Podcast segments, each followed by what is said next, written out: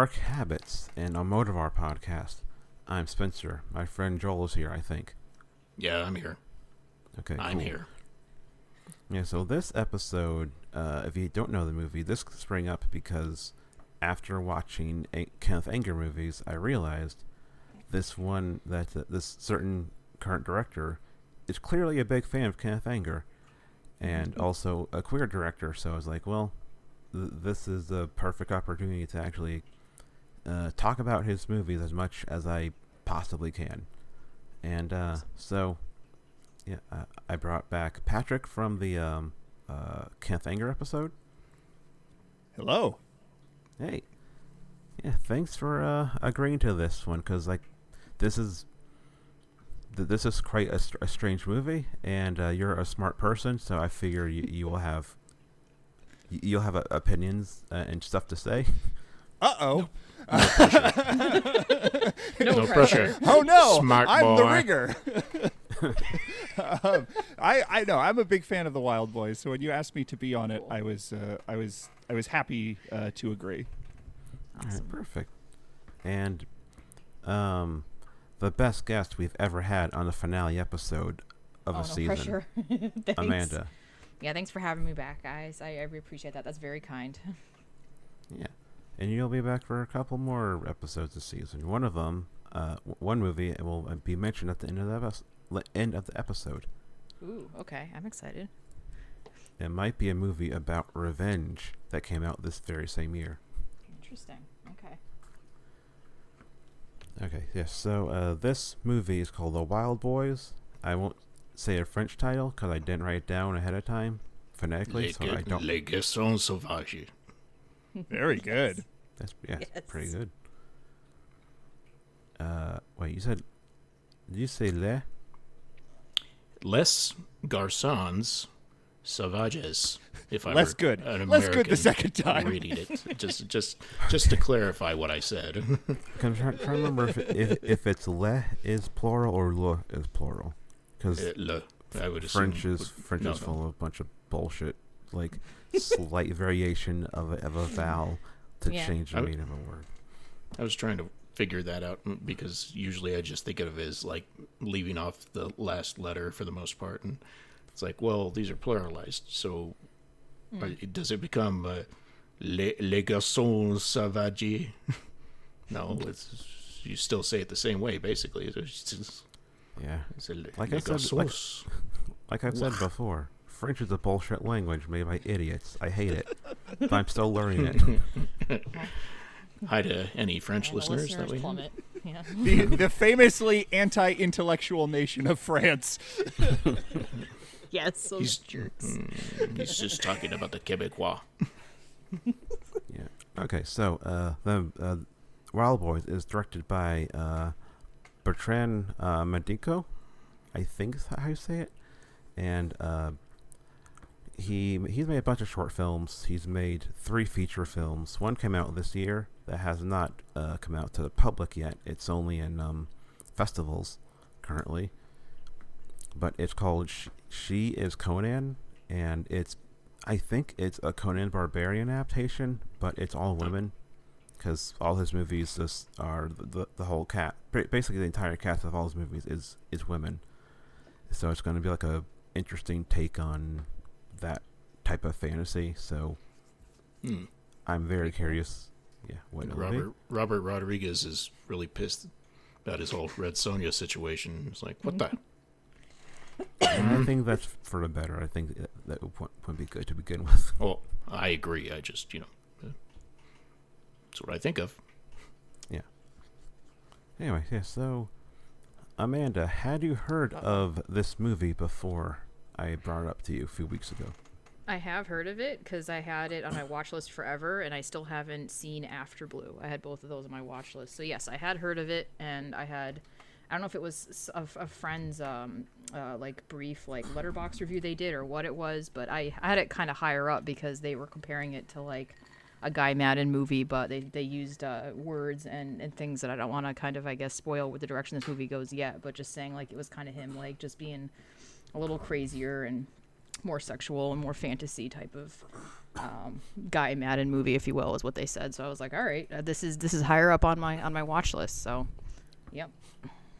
Since since you said Guy Maddin, I think that means Marcus Penn felt something. It felt a ping. yes, exactly, exactly. Um, but um, I still haven't seen After Blue, and this was my first viewing of The Wild Boys, but I was aware of it. Okay. Um, Patrick, how did you first hear about uh, Medico slash The Wild Boys and all that? Um, this was the first film of his I heard about, and I think I discovered it just from people I follow on Letterboxd or followed on Letterboxd. I don't have one anymore, but at the time I did, uh, talking about it, and it certainly sounded interesting. It checked a lot of boxes of mind where it's just like very queer, sexual art film, gender bending, Kenneth Anger, you know, all these things. And I'm like, okay, my my my radar's raised, and I think when it first hit Shudder uh, two or three years ago or whatever, that's when I watched it, and it was, you know it, it's a it's a befuddling experience, but it's certainly a memorable one, and I was just sort of blown away by uh, it as as a as a work. All right. And um, I think for for me, I first heard of Medico as a director uh, when it would have been last year, last fall, when uh, I uh, I had to budget my Blu-ray purchases, and so it, it was a, it was at a point where I was like, hey, I can get a Blu-ray right now because I saved up enough money over the past few months, and I saw After Blue on sale on a, a Vinegar Syndrome because they have the label that put out his movies. I read the description of After Blue and was like, well, this will either be a movie I absolutely love or absolutely hate, but I want to take the risk because this just sounds so cool and weird. And I love After Blue. I, re- I did a review of it on Grumpire, on the Action Movie Roundup they used to do. Uh, I can't tell you which month it was, but it's I think the most recent one because they kind of stopped doing that a while ago. But um, yeah. So uh, after seeing After Blue, I bought a Blu-ray for Wild Boys and a Blu-ray of all Medico short films. Uh, and yeah, so uh, I, I'm a bit of a fan. Uh, J-Diesel, had you Nope. heard of? Nope. okay. Had not, did not. Um, I, yeah, I wasn't even aware of the director or this movie. So that's that's why uh, the last recording we had, you were like, "I'm interested to see what you're gonna think about this," and it was like, "Oh, oh, Yeah, I said you'd either love it or hate it. I don't. I don't think there's a real middle for this for this kind of movie. I'm I'm more of a bottom than a middle." No, I'm just kidding. Just- um, I mean, I don't. I'm not. Yeah, let let's get into other things before we decide how we feel about that stuff. Like, because to say how I feel about it at this very moment is definitely not how I'm going to feel about it after we talk about it. All right. Because I just got done watching it, you know, and I, I was just um processing a lot of the stuff I had seen, and the the thing I can say about the movie is that a lot of things that were going on just kept ringing all these bells of like other stories and other things like that, and not not in a negative way, like in a like oh that's creative kind of way. okay. Yeah. So I guess we we we are gonna go full spoiler on this. And this movie has, I guess you would call it a twist, although there there are little hints throughout the whole movie of of what it turns into. Well, actually, uh, Joel, w- did you expect like the the twist and what was happening to the titular Wild Boys, or was that a surprise to you? I wish you wouldn't use the word you just used, but uh, You okay. well, I didn't. I didn't know a damn thing about the plot, but you told me before I even saw the movie that all all the boys are played by. Joel, let's actors let's ask this a different actresses. way. Did you keep abreast with the changes in the Wild I, Boys? uh, um, I, um, I'm, I, you know what? I, I just Wild realized I Things is a great movie. Yeah. uh, didn't didn't finish my dinner from Hooters. I mean, I, um, no, I mean I didn't. That, that's a weird. That's an odd question. Like, uh, no, of course I didn't expect the twist, but I also didn't. Um, it didn't seem weird for the way the movie was going. Like the, the it, like you're going to ask me to synopsize this movie. It's uh, it's about five bad kids that ha- get taken to an island, and then stuff happens, and that's about all I can lay out without just getting into some very trippy stuff. Yeah. Uh, well, five five bad boys. Did I say five bad boys? You said five. You said five children, I think. No, I said five. Okay. Roll back the tape, Jerry. Oh, you it laid later. Jerry off. Never mind. Yeah. This is a two man operation. All right, so uh Okay, so Amanda, this was your first ex- uh, uh time watching this movie. Yes. Um yes. what what what are your general feelings on it? Um, I think it's something I'm gonna get more from when I sit down and watch it again, which I'll do when I have um, After Blue ready to go. Um, I I think I like a lot of it. I really liked, and a lot of what it reminded me of are other movies that I like. So um, generally, I find it just fascinating, and I think if it wasn't just um, just so there's just so much, it kind of is. Uh, I think for some people, maybe they would maybe they would say it was a little slow but I just couldn't keep my eye off the screen, even though some parts of the movie were slower moving, just because so much was going on and I didn't want to miss anything.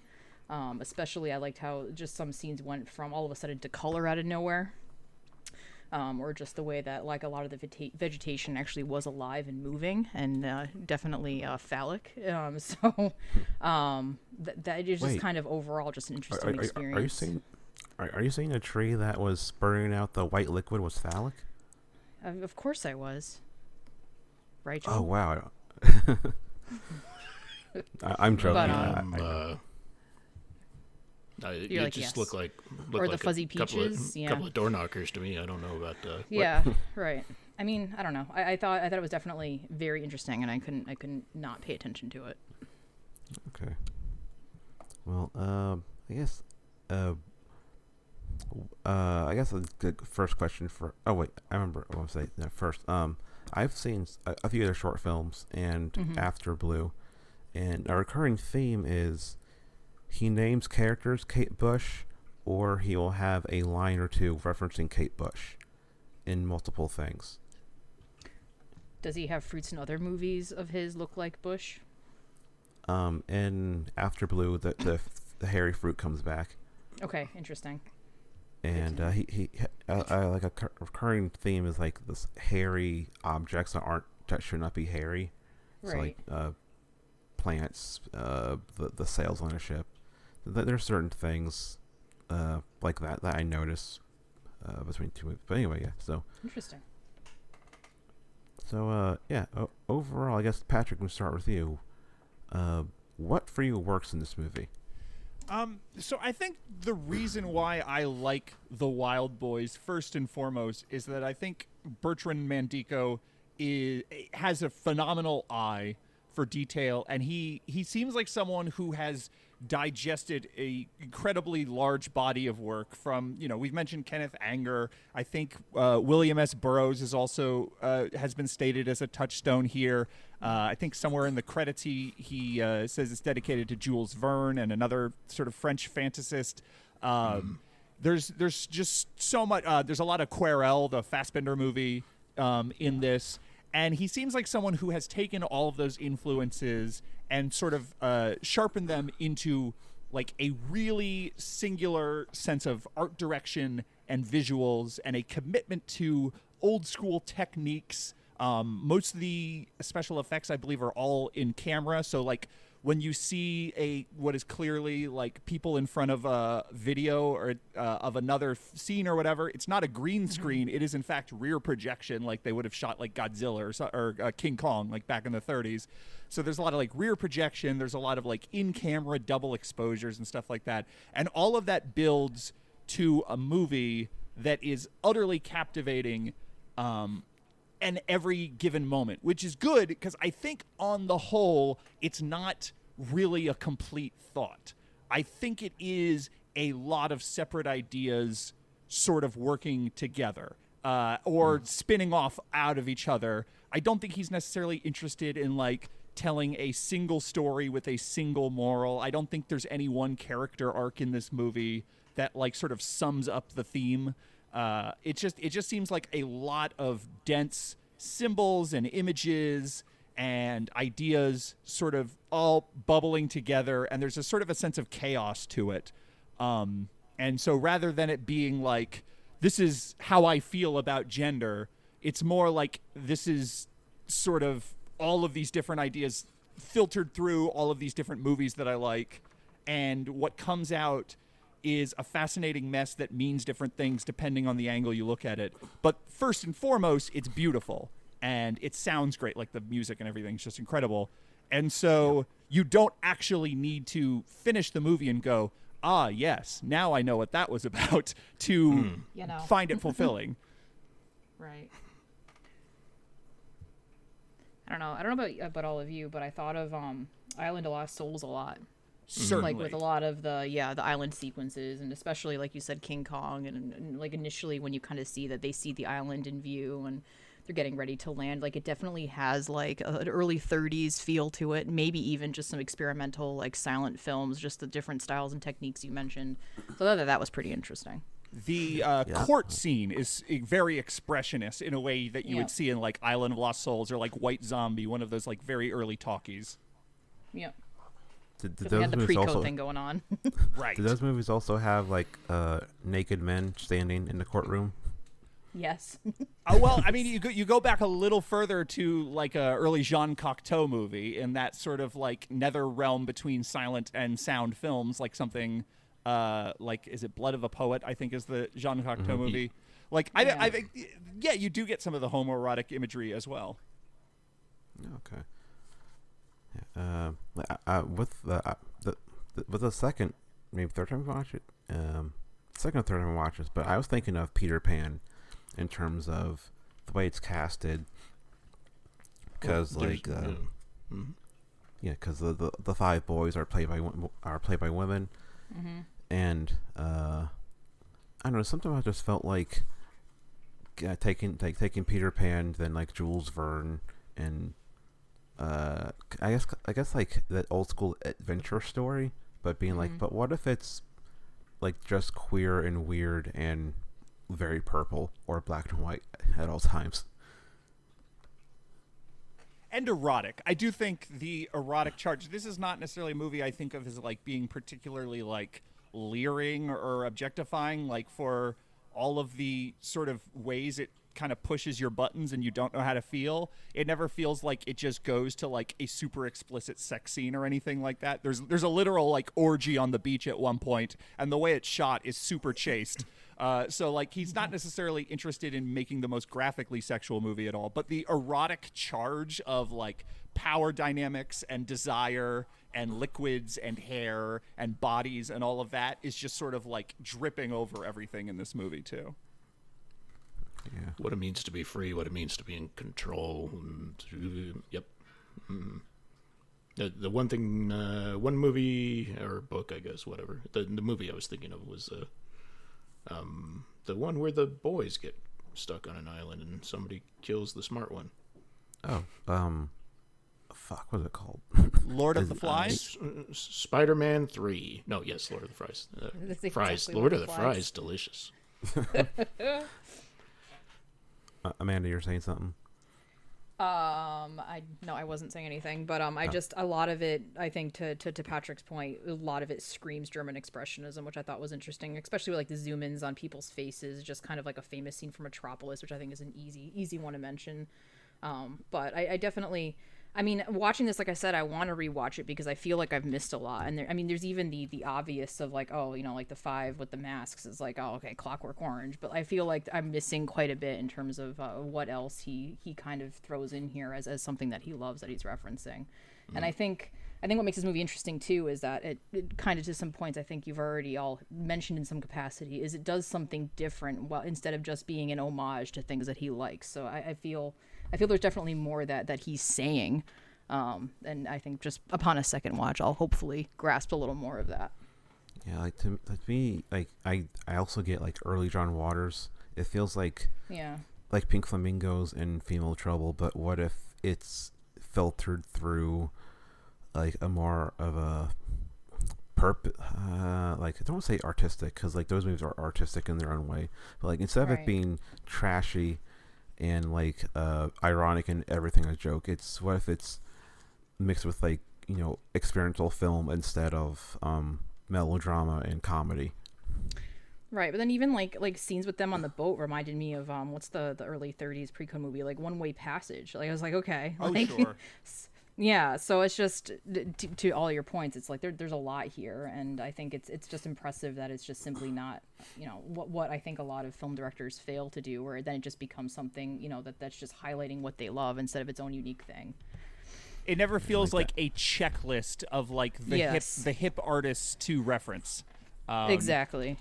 You know, it, it says something that it's a movie that is all about sort of the malleability of bodies and like people's sort Mm-hmm. of uh, flesh sort of mutating under them. And yet at the end, when there is like a direct Videodrome reference, it, it kind of Yes. catches you off guard regardless because at no point were you thinking about David Cronenberg. Uh, but then when she like Right. has that uh, really interesting flintlock pistol and it's like on top of all the jewelry it's like that's clearly the gun in you know James Woods' stomach in Videodrome, but also it is its own fascinating, captivating image in its own right. Right, or even to your point with um, things falling off, for example, um, um, it's just never disturbing. I found it amusing. I was like, okay, this is this is funny. Like it wasn't like when I first saw Society, and I was like, wow, this is gross. like so. To your point with the body horror, it, it's not, and that's why I find it's interesting. This is on Shudder because I don't see it as being a horror movie at all. so I think it, I think the people who would appreciate out there sort of 70s art house horror and stuff are the same people who would appreciate this. So I think it's like the right audience if it's not the right genre. Mm-hmm. Mm-hmm. It, well, you see on uh, the Shudder, I noticed that they don't seem to have anything less than three stars, despite having a five star rating. But that movie had a three star rating, so I think that people have been watching it and just kind of bouncing off it, being like, "This is why is this on here?" kind of thing. And uh, I'm I'm glad it's on there because that means somebody's gonna have the ability to watch it, whether or not Right. it, it belongs on Shudder. I mean, as a heterosexual male, I am not afraid that my testicles are going to fall off Yeah, yet. Thank you. Yeah, high five. Yeah. You are in your forties. It's gonna happen. That's when it happens. That's it. My Those kids, those kids had the testicles of forty-year-olds. You see how big those things were? They just, yeah. it was amusing to my point. Like I was like, okay, Yeah. like we spent five dollars on that prop. You could use it twice. yeah, exactly. Uh, yeah, I I like like well, one- one of the things I just love about this movie is how, uh, like in various points points they like it's making fun of like masculinity and like uh, I think sp- specifically like toxic max- tox- the toxic masculinity in certain Yeah. ways Yeah. like when during the uh the when they're assaulting their teacher and the way they're just like aggressively jerking the the fake penises is just like cartoonish and, Yes. and really It's funny. funny. It's like Yeah. and- Is that not how you jerk your penis? I, okay. Well, uh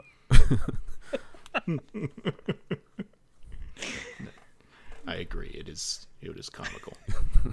like like it uh, they're just having so much fun being like just making fun of like uh, of of like of men basically like to, to, uh, to simplify it, just making fun of men and like penises and, and like the this obsession with penises down to like Yeah. the part the part where um the one is like trying to have sex with their friend because they notice they're a girl and I was like I want to fuck you now and they're like where did my penis go Swallowed it up. Uh, And it's- um, you know, I. Yeah, go ahead.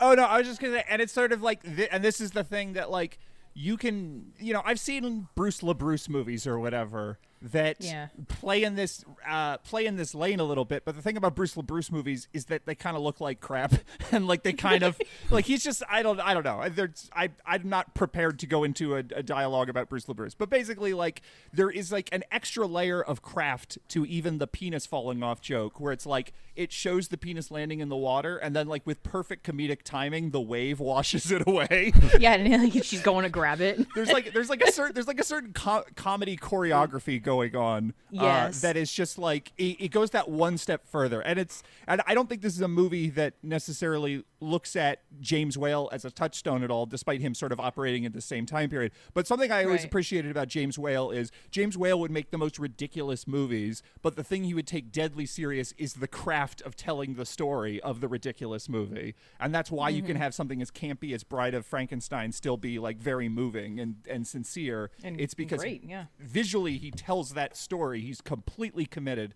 and I feel like uh, Bertrand Mandico uh, doesn't. It doesn't matter how outlandish and surreal the content gets. He is absolutely committed to making sure that like there's a part where uh, the captain's walking them all through this like stinging grass, and just the absolute like the the specific puppetry of the way the grass is like whipping at them is so Yeah. funny.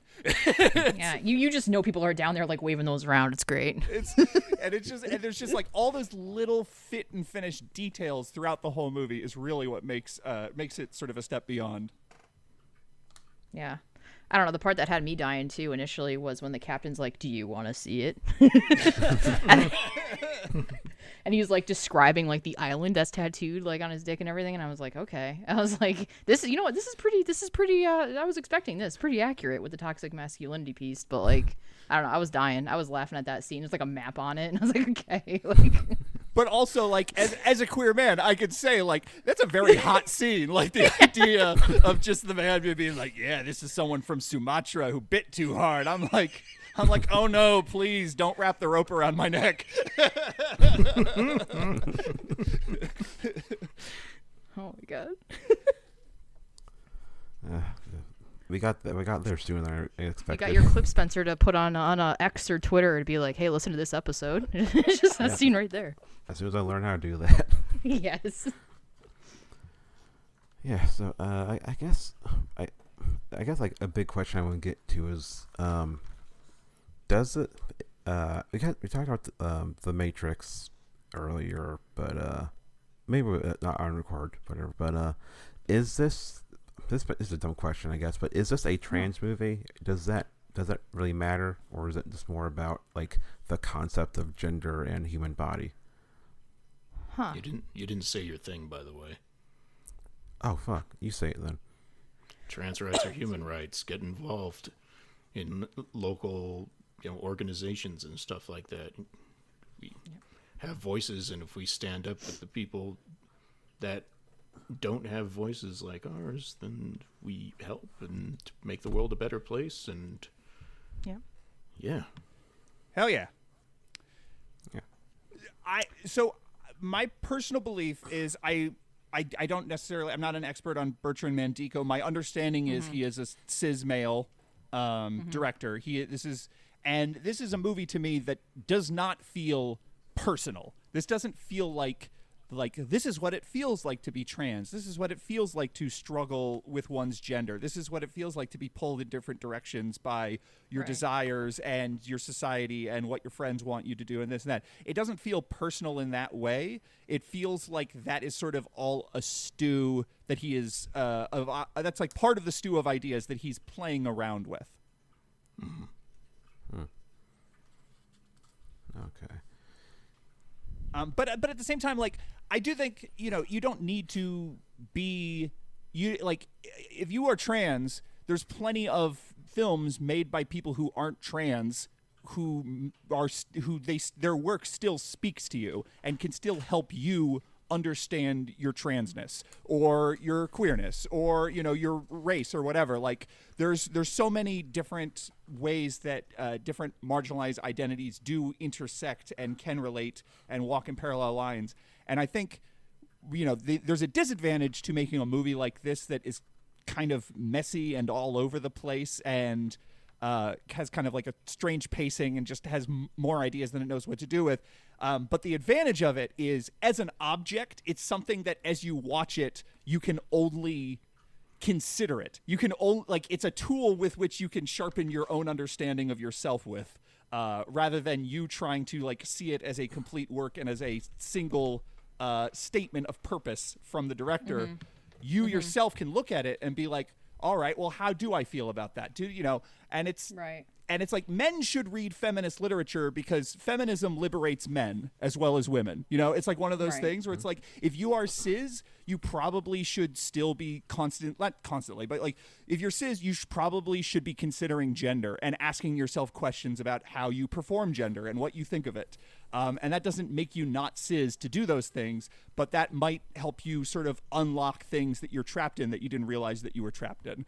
And so I think this movie is not necessarily like a trans movie where it's like a trans artist speaking the trans experience, but this movie I think can still have value in that lane. I was uh, wonder if it that part, uh, you know, we're leaving behind um, uh, the blonde boy's name. Uh, they say four hundred times. Tanguy, the narrator. Yes, Tanguy. Yeah.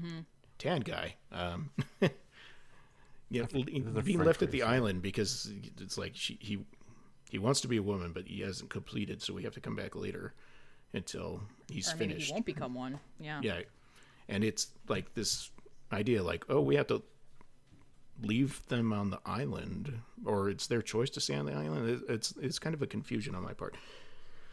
It's like, obviously, the captain leaves the island, and now, to spoil the ending, he, uh, Tanguy has decided to become the new captain. Uh, did you guys stick around until the end of the credits? Yes. End of the credits. Uh, no. Is there a bonus scene? Like there is you know, a just Howard- tiny, tiny scene. Yes. Oh damn! I didn't stick around that long. I didn't know there was like a Howard the Duck thing I had to wait for. Nick Nick Fury shows up and says, "I'm in the market for a 13 year old boy with one breast." well, there was a scene that I was like, you know, what is this with all the gemstones? Like, great, here we go. Yeah. Like, Yep.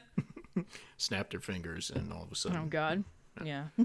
uh, yeah, uh, Nick Fury does show up, but he goes, "What the hell happened to my penis?" No, uh, it's he just it's just uh, uh, Tanguy, and all of a sudden there's this dog, a black dog, on the island for him, like it's meant to be. That's all. Oh, Interesting. It's like the dog they had earlier that died. Yep, yep. Captain has to have a dog. So wait, is this like Lost where they're all actually dead? Uh, probably Yeah. without any sexual tension between well, of course. yeah. bros. Well, Yeah. I guess this does have to sexual tension between. Never mind. I don't know what I'm talking about. Well, I think there is um, Severin, Severine, uh, uh, and the captain are sort of foils to each other, where Severin stayed on the island and physically turned into a woman, uh, Right. body changed into a woman. But like when uh, the captain refers to Severin by the female name Severine, Severin corrects the captain because Severin is still a man, despite having the body of a woman. Mentally, uh, gender identity still a man, um, but at the same time feels very at peace with his femininity, with his body, what has changed. Uh, feels very at home at the island. Meanwhile, the captain is very uneasy on the island. The captain doesn't quite like he gets there. He he does what he needs to do. He gets the fruit. There's some sort of scheme going on about selling fruit. That's I don't quite get it. The the whole uh, overarching plot. But like the captain and his one hidden breast to me is like uh, that is like he has something in him that is essentially feminine that he cannot allow himself to acknowledge that he has to keep hidden from the world um, Right. is this sort of secret and the same way that the other wild boys uh, sort of embrace their femininity and they're swimming in the water naked and they're frolicking and they're free um, at the very end of the movie Tanguy is more like the captain where it's like this this it's almost like a a, a, closeted sort of a thing um, that I find very Right. interesting. Like literally, like looking through the vegetation closeted. Even it was kind of like right on the nose. Yeah, yeah, yeah, yeah. Mhm. I don't know. I kind of, I mean, I think there's so many different ways you could interpret this, but from my first viewing, I kind of see this without knowing this director all that well yet and, and needing to explore what he has to offer a lot more. I kind of see this as him just even just when we were talking about initially what movies this reminded us of. Like as as much as I, I probably I love the 30s is probably my favorite my favorite era in film history is pre-code cinema. I mean, while there are very few female filmmakers then like Ida Lupino, like there's the majority of those movies are of course very much you know male driven, the male gaze. And it's very much, you know, the women are idiots and, and all of that. And there's just literally no real discussion of, of different genders or representation. And I see this as him kind of taking that and being like, you know what, it has to be, these stories have to be told in some capacity. It has to change in the movies. And that's kind of what I see this movie as kind of just kind of like flipping it on its head and then just being more bold with it. Yeah, I uh, even though this is the second, second or third time I've seen it, like even though I really, uh, I, I really, I really do like this movie a lot, like uh, Patrick, you were saying, it, it is this, uh, it's a lot of ideas kind of being thrown at the wall, and and on one hand, I, I really, re- I respect, I'll, I respect like something this audacious to be like, uh, just like kind of throw this crazy idea at you and be like, well, well, this is like this is it. This is what it is. De- deal with it. How you deal with it, and Yeah. it's like it has that kind of that messy. So it's messy in a way that I like, where it's like it's not it's not boring at any moment, but it's also like I like that it has so much going on. I like that it kind of has all these has a thousand different ideas on various things, but Mhm. uh, yeah, it kind of reminds me of Joel, um, uh, the movie Burst City, the punk movie, the Japanese movie. That's kind of rough around the edges. That has like a bunch of cr- bunch of different ideas clashing with each other, but it's, like that's the charming part of it is that it's just it's it's it's everything in one thing. Yeah, I can I could see that for sure. You you know what it made me think of once again yesterday's recording that uh, unfortunately Patrick and Amanda were not on, although I told you to have them on. That no, um, we, we uh, discussing the movie opening night, which uh, Cassavetes. yeah, Oh, cool. And you guys were talking about like couldn't really tell what the play was about or what the story mm-hmm. was and the stuff like that. And it, it, this was reminding me of that.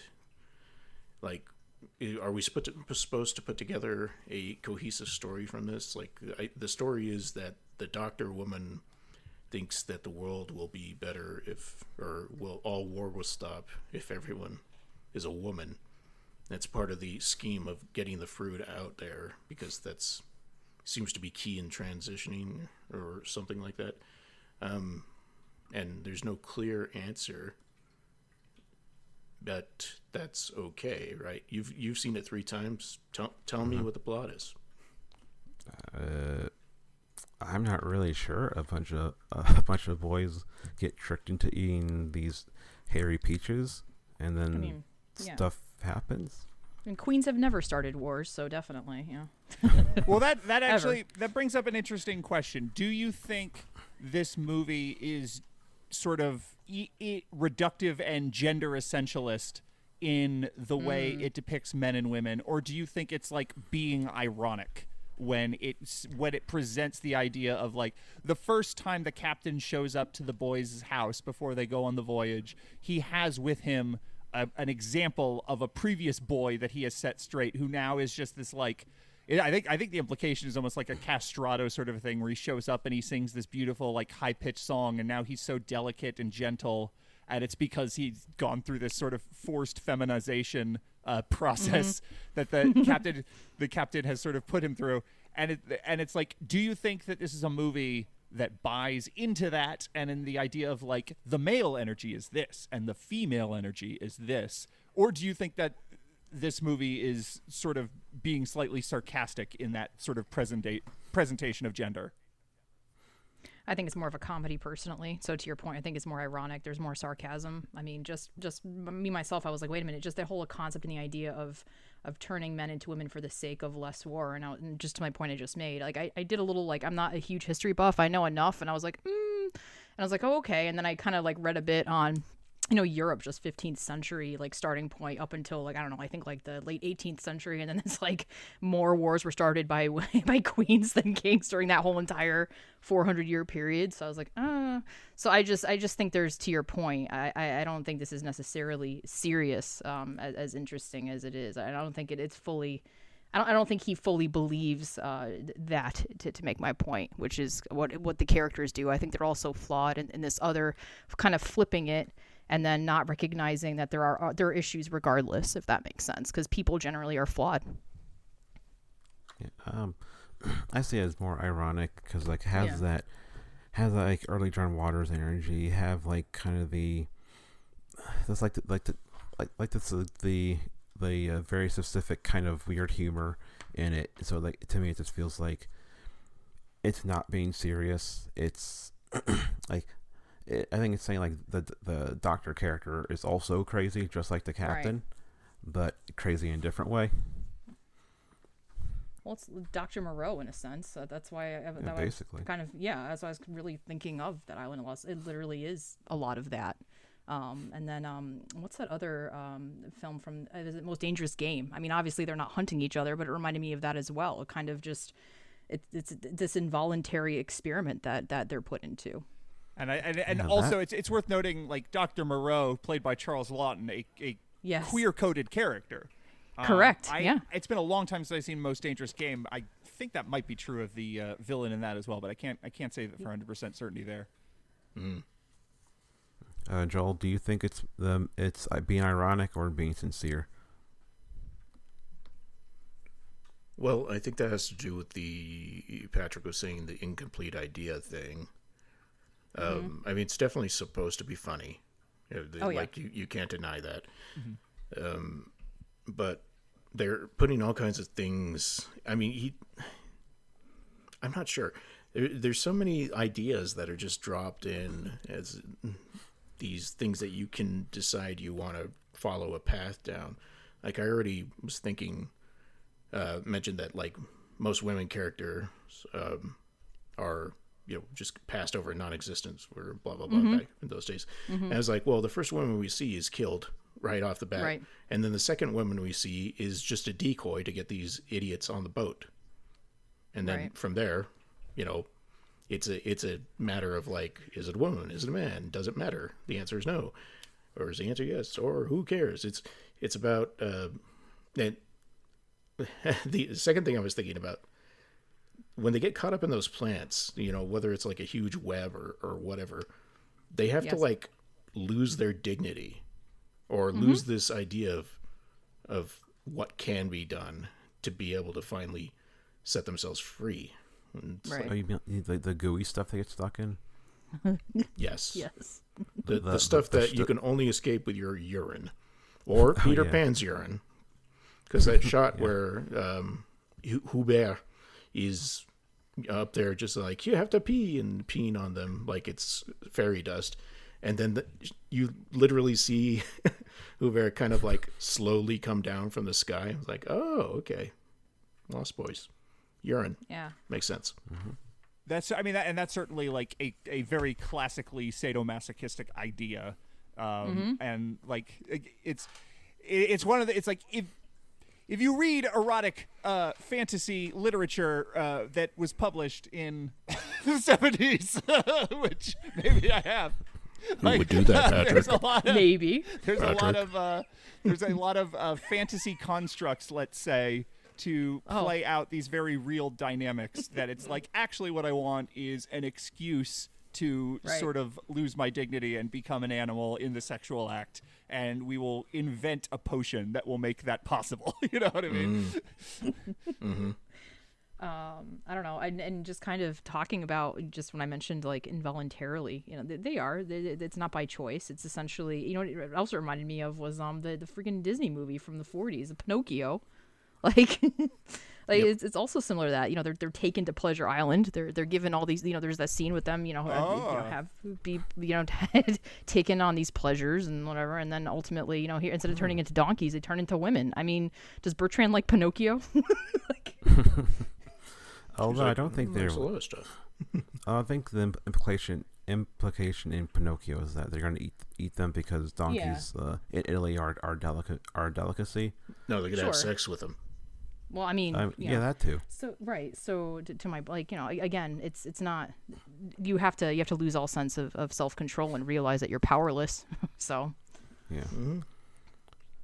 Uh, the filmmakers I thought of as I was watching this was uh, Helene Cattet and Bruno Forzani, who are the directors of Strange Color of Your Body's Tears and Oh, Like yeah. the Corpse's Tan. Um, and th- I such think a cool movie.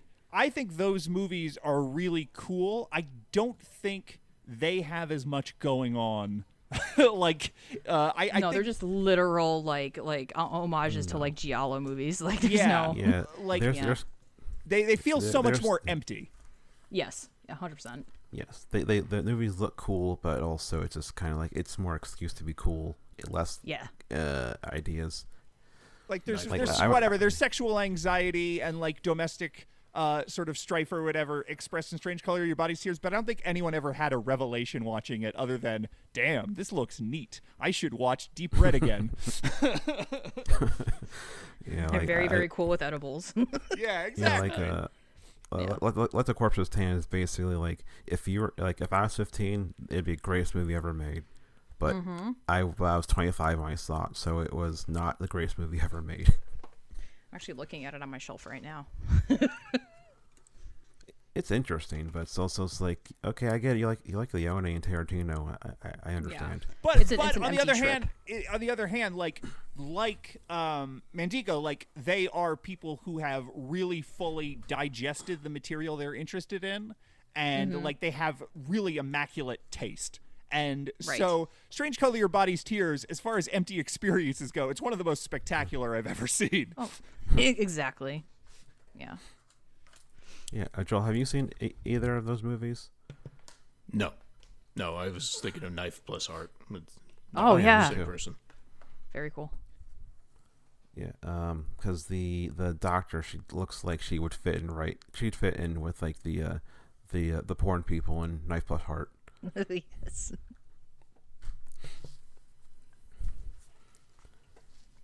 Yeah, and uh, okay, so uh,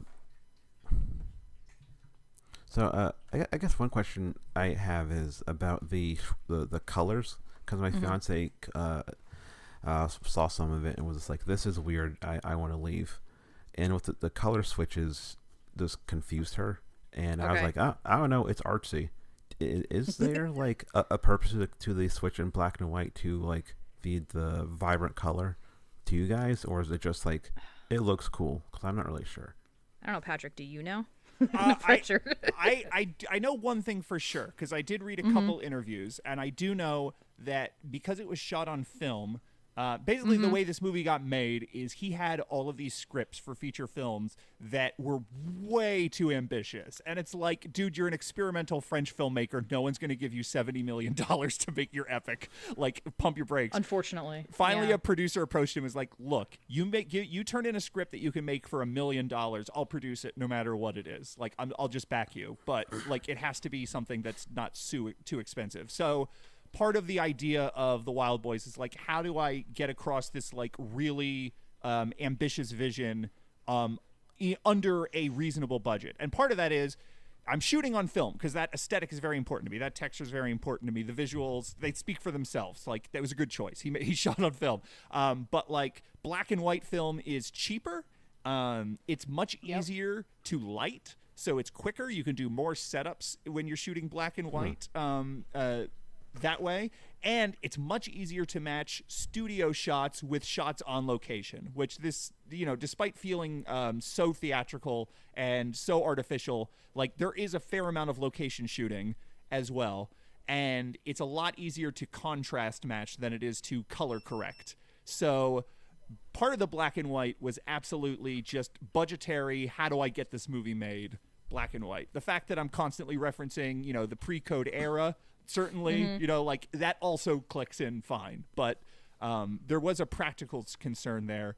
Um, i think personally like the first shot of trevor which is uh, what the boys sort of collectively refer to as i don't know if in a clockwork orange it's been forever since i saw that movie if they have a word for like i guess the old ultra violence is how they sort of refer to their sort of intense antisocial instincts to sort of rape and murder um, but like in this movie it's trevor um, Yeah, Trevor. Yes. and that first shot of Trevor, this like diamond encrusted, beautiful, bejeweled, like skull totem with glitter falling around it underwater. Um, it's like it's the perfect mix of just like fabulous and dangerous and gay and ridiculous and really just beautiful to look at. It is it is mm-hmm. just one of those objects that is like, okay, he knows exactly what he was going for and he nailed it. And the fact that I think that is if that's not the first shot that's in color, that's like a prominent like early splash of color in the movie. Like the effect of that sudden shift to color to me justifies everything. I don't think there's necessarily like the color scenes are taking place in their mind. The black and white scenes are taking place in reality. Anything yeah. like that. No. But no. but that first shift to color with Trevor uh, was just like so great to me that uh, that that to me is like yeah you know he did he chose he chose correctly. Yeah, it's the most memorable one, I think. I don't remember if it's the first year point, but like d- back to the pre-code, like it made me think of um the the two strip Technicolor they did like Doctor X, Oh yeah. and then uh, and then Murder of the Wax Museum. Like it doesn't have that look, but kind of like.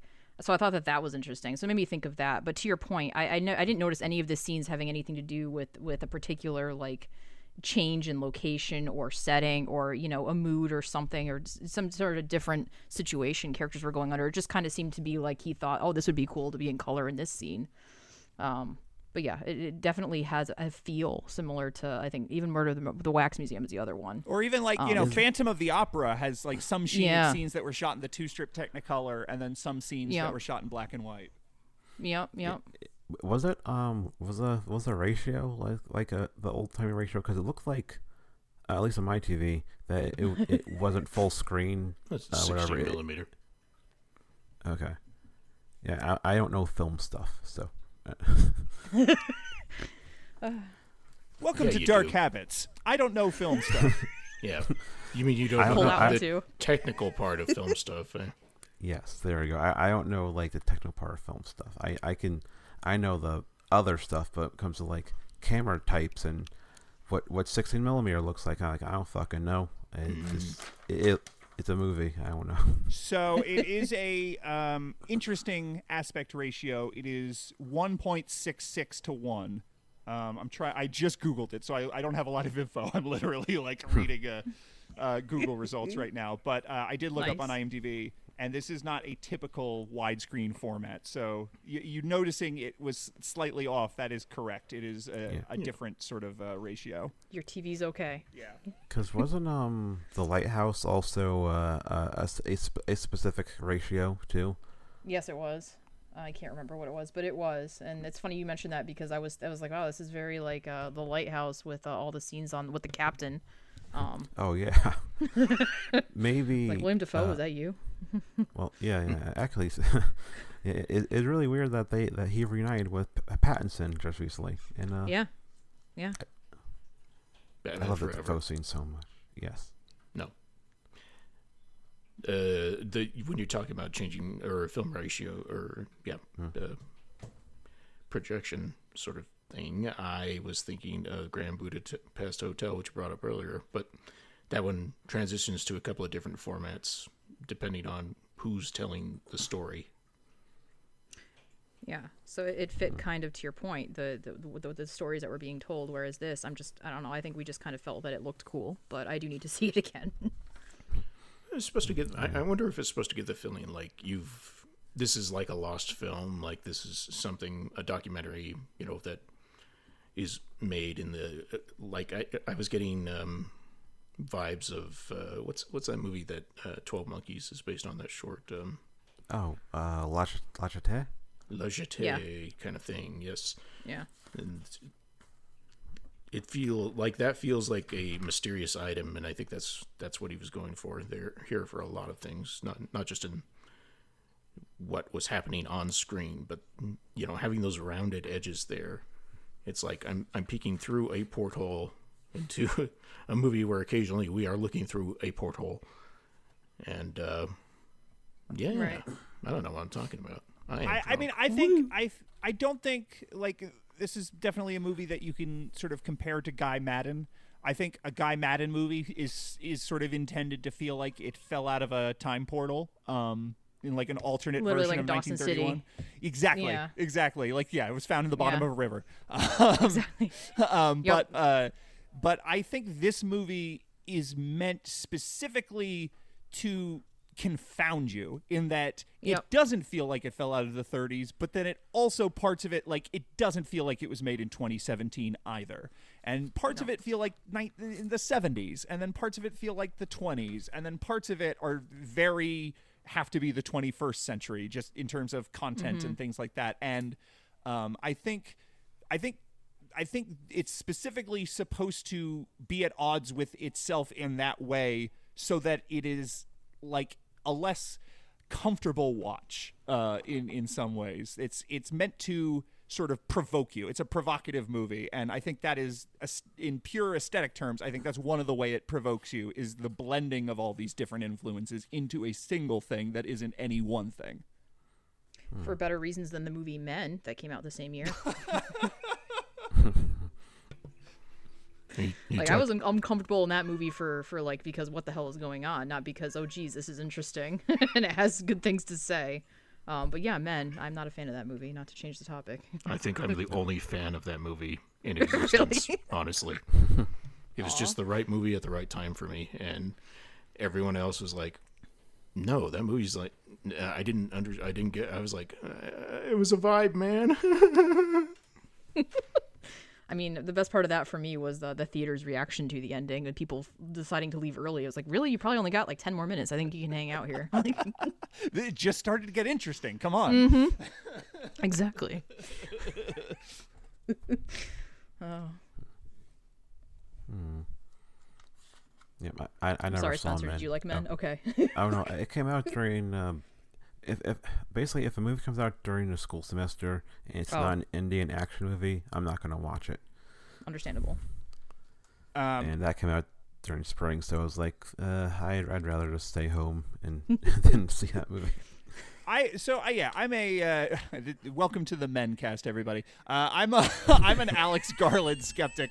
I'm not a fan of Alex Garland. He seems like someone who for, who for me is kind of like hacky and can simulate a better filmmaker doing something that is actually interesting. And his is like I and I think actually in some ways Men is an interesting counterpoint to this movie because Men feels like Alex Garland looking at the marketplace and going Yes. what's hot? Ari Aster is hot. Uh witchy kind of pagan stuff is hot. I'm going to take this green man from this Celtic uh, myth I'm going to combine it with like super in your face Ari Aster trauma and then it's going to sort of mash it together and now it's an A24 horror movie and I have fulfilled a slot in the marketplace and this is men take it or leave it and this That should be on the poster. yeah. The- that's that's my rave review. The Put the Blu- pull that's quote on the right on there. Fulfills a slot in the marketplace.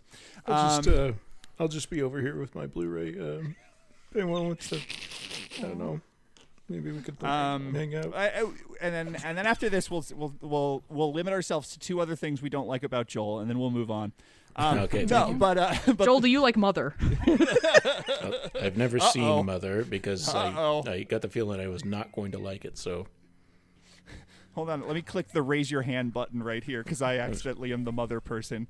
Um, Oh, Uh, no, but but like the Wild Boys doesn't feel cynical in any kind of like this is No. hot right now. This is you know like oh people are you know like it would be really cool if I could tag some sort of queer ideas or whatever. This totally feels like a movie that had to come out.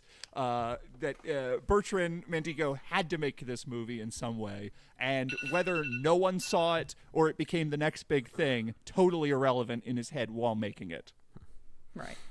yeah, and, and that brings me to like one of the things I like about Mandico's work is that like uh, I, I'm I'm and this might sound more negative than I tend, but I I appreciate that there's definitely more queer art and more queer uh, movies and TV right now. But at the same time, the queer art in movies that I like is stuff like this, or like early John Waters, or like uh, uh, Je- uh, Jean Cocteau. Like I, I lean more towards the more ex- ex- exper- experimental and out there, and it's kind of the more uh, like Pat like Pasolini too. Like this, where it's not trying to be mainstream at, at all. It's just this this uh, this one artist in their in their particular vision, and only they can make it that way. So I guess, yeah, Mhm. like you know, au- auteur theory or whatever. But uh, because Yeah. like because there's stuff like Happy Death Day that's like you know a, a gay horror movie, but like I kind of I don't know I'm not, I'm not interested in watching that. I'd rather watch Knife Plus Heart. 'cause That's like has weird uh, a weird energy to it. Right. I mean, a lot of it, to your point, is just clearly like, you know what, we're going to do this because market research says so. Exactly. I think I think diversity has sort of been so thoroughly co-opted by the corporations that it's like Oh, big time. like across the board uh, absolutely like make no mistake everything should be more diverse if there is some streaming trash sitcom like there's no reason why there shouldn't be a gay character or a trans character or more people of color or whatever but like that is not a victory that's you know like the to for me No. when I think about like the promise of diversity is that it, like it frees all of us because it because you are exposed to ways of thinking that you never thought of before and suddenly you are freed from your sort of previously myopic worldview and you need someone to sort of give you a hard shove in that way. And if you and when it's just like the same media that existed before but now in more colors then it's like well this is this is not really elevating anybody no, it's doing a disservice, honestly, because Right. it's, it's doing it for, for, for reasons we've discussed, where, and you just mentioned, and it's empty. And it, Yeah, I there's no there's no meaning to it, unfortunately. I have similar feelings on current Black Hollywood stuff, but I Oh, big don't time. wanna- I don't want to talk about that right now. Like Green Book. yeah, yeah, yeah. Yeah. Uh, There's a uh, lot uh, of the Green Book more than there is, you know, actual cinema that would be interesting and yeah, important. Octavia Yeah. Spencer. Fucking Mhm. her, something I, she's- I the harm she's done. I'll- You're not going to see the Color Purple remake? Come on. Uh, I'm just kidding. I'm just kidding. Uh, uh, uh, oh, actually, funny story. Uh, I, for the Spike Lee season, I contacted the director to interview because he had a Oh. movie, has a movie on Netflix that I really like. Uh-huh. And his manager, it, it's been long enough. I don't give a shit anymore. His manager responded once. I gave a vague timeline of within the year. I'm not picky. No Yeah. response. Oh wow. I, I so like, what? what? Yeah. You can go. you what? Oh, What no, were you gonna say, Patrick? I, w- I was going to say, like, I, uh, something I, I think about a lot is the first Spike Lee movie, speaking of Spike Lee, that I ever saw Mm-hmm. was Bamboozled.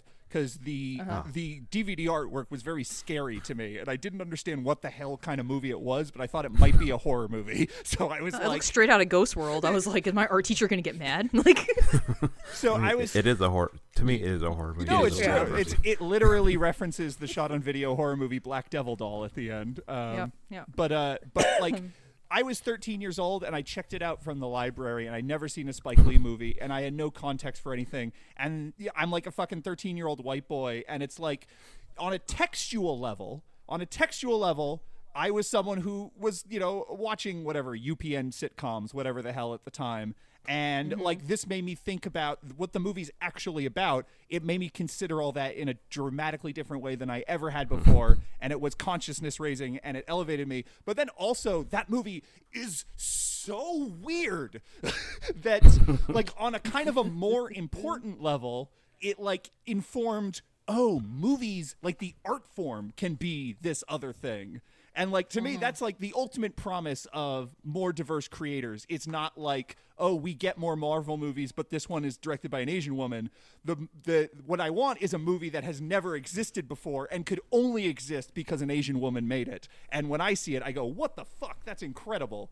Um, and Bamboozled Yeah. for me is like in my own personal history. That was like that movie for me.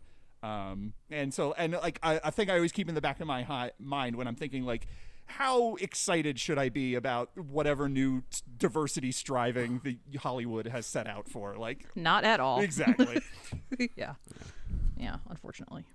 uh, J Dog thoughts on like the forced diversity thing, whatever, uh, whatever we've been talking about for the past five minutes. Well, I don't know if uh, you you know, but there was an episode of South Park. Just kidding. Fuck that. oh, damn. I just don't have any. As a heterosexual white uh, passing white male, I'm I'm half Mexican, but you're not gonna look, note that by looking at me. Um, my opinion is that there should be more men. No, I, I don't fucking know. and by more men, you mean Alex Garland's Men, a Clearly. fine horror Yes. film. There should be more movies like Men. Like, why aren't there just movies that That'll bring them back to the theaters. I don't know.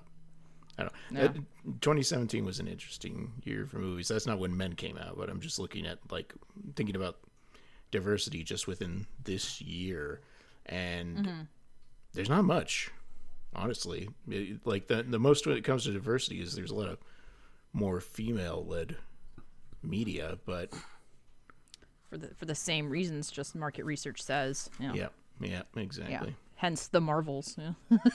Yep. And my Yeah. favorite movie of the ye- I'm just kidding. It's not. Aw, you're the person that saw it. Okay. I am actually. Yeah. Yay. It's because I love Kamala Khan, as you know whatever to the other two people. Whatever. Yeah. I think one of them was in a Spike Lee movie, if I remember correctly. Interesting. Um, Photon. which one is it? Which one is it? Is uh, not Are we looking up the Marvels right now? Yeah, she, no, no, it she's in doesn't matter. Yeah, you're right. She- okay, it's Chi-Raq. Yeah, she's in Can, Chi-Raq. can, can I just say I, I, I misinterpreted what Spencer was saying, and I think we, I thought he was talking about the the MCU in general. He's like, yeah, I think one of them was in a Spike Lee movie. Hmm, I can't Yeah. think of it. And I'm like, motherfucker, you post that Anthony Mackie clip every single day of your life. you know which Marvel movie character. Yeah, yeah, yeah. I know. That's that's Falcon's best performance. Oh wait, isn't isn't um, what's his name? Um, damn, Anthony Mackie. Nick Fury. Nick Fury shows up Mm-hmm. in that remake of Old Boy. So that's a Oh, Marvel he movie. Okay, yeah, yeah.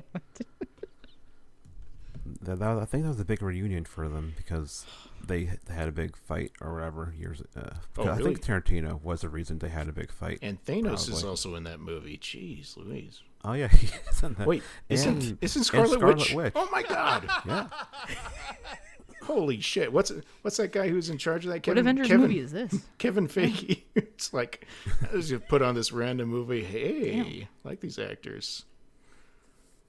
You get that Sharlto Copley. He can be. Uh, I don't fucking know. gotta get uh, that guy who played Freddie Mercury. Oh God. no. He's in two Spike Lee movies, the two Oh, I remakes, forgot and he he, was gets in killed. there. He gets killed on screen in both Spike Lee movies he's Yeah. in. Actually, Good. Oh, he's like in one of one of Spike Lee's worst and one of like Yes. my favorite Spike Lee's of all time. That's Yeah. funny. he's, and he, he gets killed on screen in both, which is a weird coincidence to me. Um, okay, yeah. So, uh, oh yeah, 'ca- uh, one thing I forgot to mention because we kind of went way everywhere on this is that It's um, my fault. I'm sorry. it doesn't matter. So super, no longer your top uh, guest or Super whatever. Mario RPG. I want to mention. That. Oh, that's great. Yeah. Yeah. Uh, I mean, on enough, you know, I, I don't really care. It, Okay. If, if we go off topic for like half an hour or whatever, When you stop Um, inviting me, I'll know. that will never happen. But thank you. uh, one one casting thing about this that made me that made with the Wild Boys that it made me think of um, Melvin Van Peebles with the Watermelon Man because Oh, initially yes. with Watermelon Man they wanted Alan Arkin to be in blackface for most of the movie, but Van. Peebles had a crazy idea. What if we got a black actor to be in whiteface for five minutes of the movie? And they're like, that'll save money. That's a good idea. but like also makes the movie significantly better. And having like this whole uh the like how how this movie plays with gender, uh, Mhm. having the th- the five boys played by women just adds that extra quality of like kind of fucking with gender and like making a bigger statement out of you know just like I guess the concept of gender and whatever. Yeah. Or because, like I said to you, like they spent like five dollars on like the penis and balls pop- prop, and then maybe like if they had to do like boobs, it would have taken them over budget. Yeah, That they, is true. they also only had that one boob for the captain. Did you see, yeah. Sorry. Uh, well, I, I, well, Joel, I know sometimes you bring this up. Did you think any of the nudity or anything was exploitative or went too far? Did, did any of this movie make you uncomfortable, or were you just confused the whole time, or like, what, what was your experience watching this, Who'd you ask this to? Joel? Oh, Well, as a heterosexual cisgender, I'm going to start off all my opinions that way. Really, um, I don't actually I wasn't confused by the movie because it sometimes it's I can't remember the last movie that was like significantly like what the fuck is going on here? Because when that actually happens that it's kind of a bad sign. That's like not a good way for the movie to be going if I can just watch something like this and and get into the flow of things which is what this movie does it grabs you and you're just like okay I'm along for this ride then uh I don't know. It, it- like it doesn't matter that it doesn't make any sense. Like this movie's more, Okay. you know, like I was talking about my favorite movie, Men. It's it's like a vibe. and as for you know, exploitative nudity, no, I think that this movie is is made Very tame. for yeah. I mean, like sex scenes and also violent scenes, just for the most part, were off camera or Yeah. or otherwise. Um, and that could also be, but for budgetary reasons. But it's also, Yeah. I don't know, if it's the whole thing. Okay. I- at some point, someone. Oh, Oh no, I. I was gonna say I, I I do think the nudity in this movie is very interesting in that when I watch this movie, when the island has sort of finally seized them and they are their bodies start transforming into women's bodies. By the end of the movie, it's hard to say like do these characters identify as women or not. Like I don't know. I feel I feel weird saying definitively these are boys or girls or whatever by the end. But like Right. when their when their bodies start uh, growing breasts and when their penises fall off. Um, like I I it, I will say it's very interesting to me that my mind has up to this point because it's a long movie too so you're really following these characters as these boys and i do think the actors are doing a good job as well i think Yes. the performances are all very good um, like when you see their breasts it doesn't take me out of it. They don't get upstaged by it. I look at them and i go Right. oh no those boys have grown breasts. Like mm-hmm. in my mind they are they are still male characters whose sort of bodies are rebelling against them. And that i think in general like it is very difficult to make a movie where actors are not upstaged by their own nudity um, I, I think it was like in the commentary track for Out of Sight, Steven Soderbergh talks about how he hates nudity in movies because all of a sudden you're no longer watching characters, you're watching a documentary. And it's like you can't have nudity in the sex scene between George Clooney and J Lo because then it's like you're not thinking about oh that's the character topless. You go oh that's famous actress Jennifer Lopez topless, and it's Right. all of a sudden takes you out of the movie. And it's there's a there's very few instances I can think of where like someone is nude in a movie and it doesn't suddenly become like this documentary sort of feel where you go, oh wait a second, I'm seeing a human being naked. I'm not used to that. Oh, oh, okay, whatever. Okay, okay, back in the movie or whatever. But this is absolutely one of those times where all of the nudity in this movie, whether simulated through the penis props or or real, like it to me reads as extensions of the story and characters, never as like. And this is the part where you get to see actors naked. Right. It's not sexualized, as weird as that is to say, with the, the theme of this movie. Right. Um, yeah. Um, I mean, I speaking for myself, I mean, clearly, the, quite a few of the scenes are disturbing, and I think they're more disturbing. Um, the like the initial like like rape scene in the beginning, um, and then the the the the pot- potential rape scene until uh, they realize their you know their penis has fallen off. Um, I think they're they're just a little more upsetting just because you don't really see everything that's taking place. It's kind of a lot of it's off screen. Yep. Um, and I think that kind of definitely just adds more to just that that uncomfortability factor. And but so I, I don't think I think a lot of times when scenes like that are done, um, just generally in movies, uh, it just doesn't. I think I spit on your grave is one of them. Uh, like it just just doesn't. It comes across as, as being sexualized, as, as disturbing as it is, and. Uh, definitely i think kind of just fits some fetishes people have and it, it's not as disturbing and doesn't convey the right message. So i think that that's something this movie does really well. Um, and to your point with with just the nudity it works with the story without taking you out of it. And i think there's um i'm trying to think of a movie i saw recently where it, kind of did that a bit but then again um, the director uh, is definitely definitely uh, over sexualizes characters in his movies for for the sake of his stories uh, benedetta did you guys see that paul verhoeven's Oh movie sure. yeah. Oh, I forgot it existed. Dang. Aw. I'll have yeah, to I mean, watch but it, it, I mean, but that's that, but that's the movie. I mean, I guess at, at its core, Hmm. but um, but it's still, I, I, for me watching that, it didn't take me out of it, if that makes sense.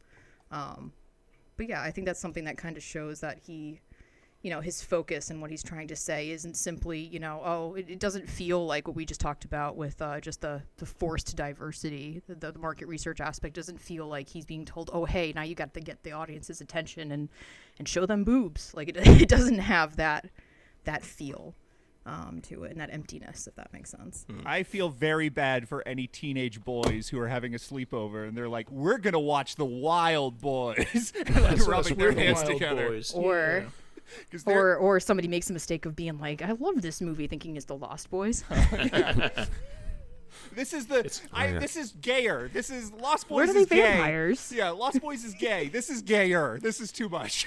right? Where the hell are the vampires? Yeah, uh, uh, I I feel like this movie for some people will, will awaken things in them, and hopefully for the better. Yeah, I think for the better, definitely in terms of just the themes. Yeah, definitely for the better. So I see like the sexuality in the movie is so explorative and, and like curiosity based. Like it, a lot of like slow feeling and, and like discovering and uh, you know the the scene with the boys all having their orgy on the beach is shot in in the way that it's I don't know it Do you mean when the when, when they have the sailors there, or just the the, the boys? No, just the boys when they after they uh, the captain dies and they Oh, yeah, end 'cause, up like- back on the island. Yeah, that, that's one of the parts with like it. I, it's kind of like I don't want to say making fun of masculinity, but it's also being like these boys are so close that they end up fucking each other. It's just like, well, yeah, because it's I don't know. It's an interesting take on There that is stuff. some place where men had no problem doing or boys had no problem doing that. Like I think of uh Y mama tambien, where they're jerking off next to each other on diving boards. It was like, what kind of? I if I did if I tried to do that with one of my friends, first of all, they would thank me, but afterwards, I'd feel really weird. Well, I what I think I mean, Y Tu Mamá También is an Patrick, interesting you, you want to go do something? No. yeah, look, look, we'll we'll talk about this later off off air. Um, Y Tu Mamá También's an interesting movie because I think it is about two uh, young men who are attracted to each other, and of because of the culture they're in, they can't possibly admit this to themselves or to each other. And Yeah. eventually, this woman becomes the sort of conduit for them to explore it. And in the end, they are too cowardly to go with it, and then that destroys their friendship. But like, there is Yeah. the potential there for this can be something else. We can transcend what our culture says we have to be as men.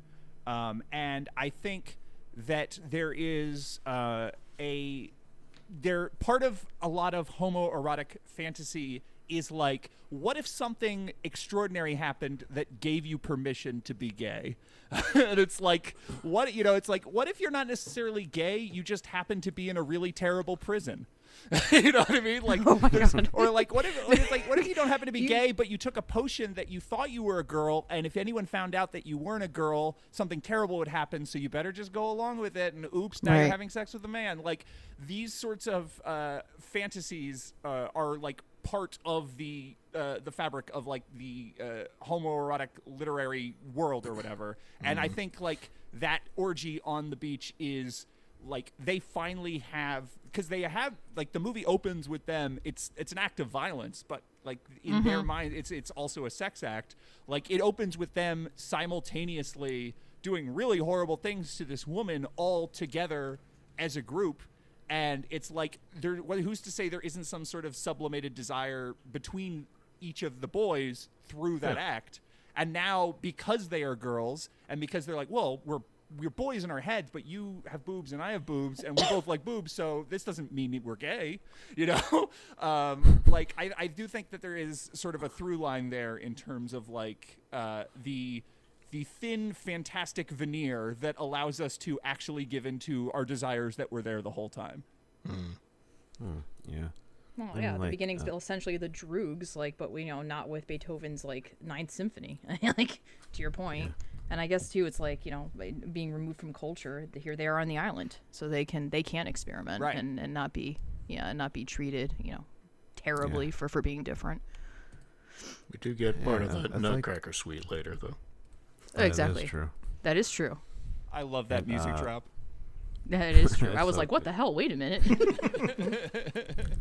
I got that. Wild Boys Yeah, is a uh, Christmas movie. you Yeah, you know what? We should stop talking about Die Hard being a Christmas movie. We should start this one. Yeah. Uh, was it? Oh yeah. Uh, uh,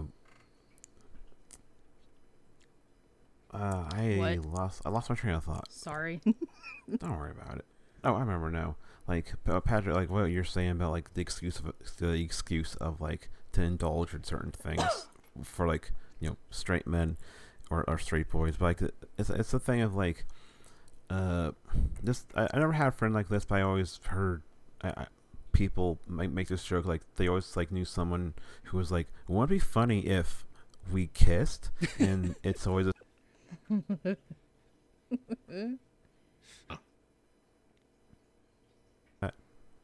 No, um, Oh. but I've certainly seen movies where it's like they're both drunk and be like, "Oh, wouldn't it be funny?" One one of them is saying that, the other one's like, uh, "I'm drunk too." Oops, I don't know. Yeah, there's a Almodovar movie that has not been covered by us yet. That that also was coming to mind. You're, you know what I'm talking about, I assume. the the forced Yes. transition angle. Yeah. Yeah, yeah, yeah. Uh, you mean, uh, yeah, you know, in case in case anyone has not seen, it, I don't want to say the title of it, but I think Amanda and Patrick know what we're talking about. Mm-hmm. Jurassic Park. Yeah. Yes. Dominion. the, t- the, the, t- the tagline of The Lost Boys could be Life Finds a Way. Yep. Uh, let's see. I yeah. Uh, I I I I got nothing else to say besides. Overall, I still really like this movie. Yeah. It feels a little, it's a little like rough around the edges, but I like that it's kind of rough and um, uh, like and, and like too many ideas in one. But again, I'd rather watch something that ha- that is not perfect with too many ideas with too much going on than something that has nothing going on. Or lots going on and nothing to say. Oh, yeah. yeah. What? So this is on Shudder. there is a there's a Blu-ray out there, and oh yeah, uh, oh yeah. Um, Joel, d- do you like this movie? You you're you're gonna say it for the end.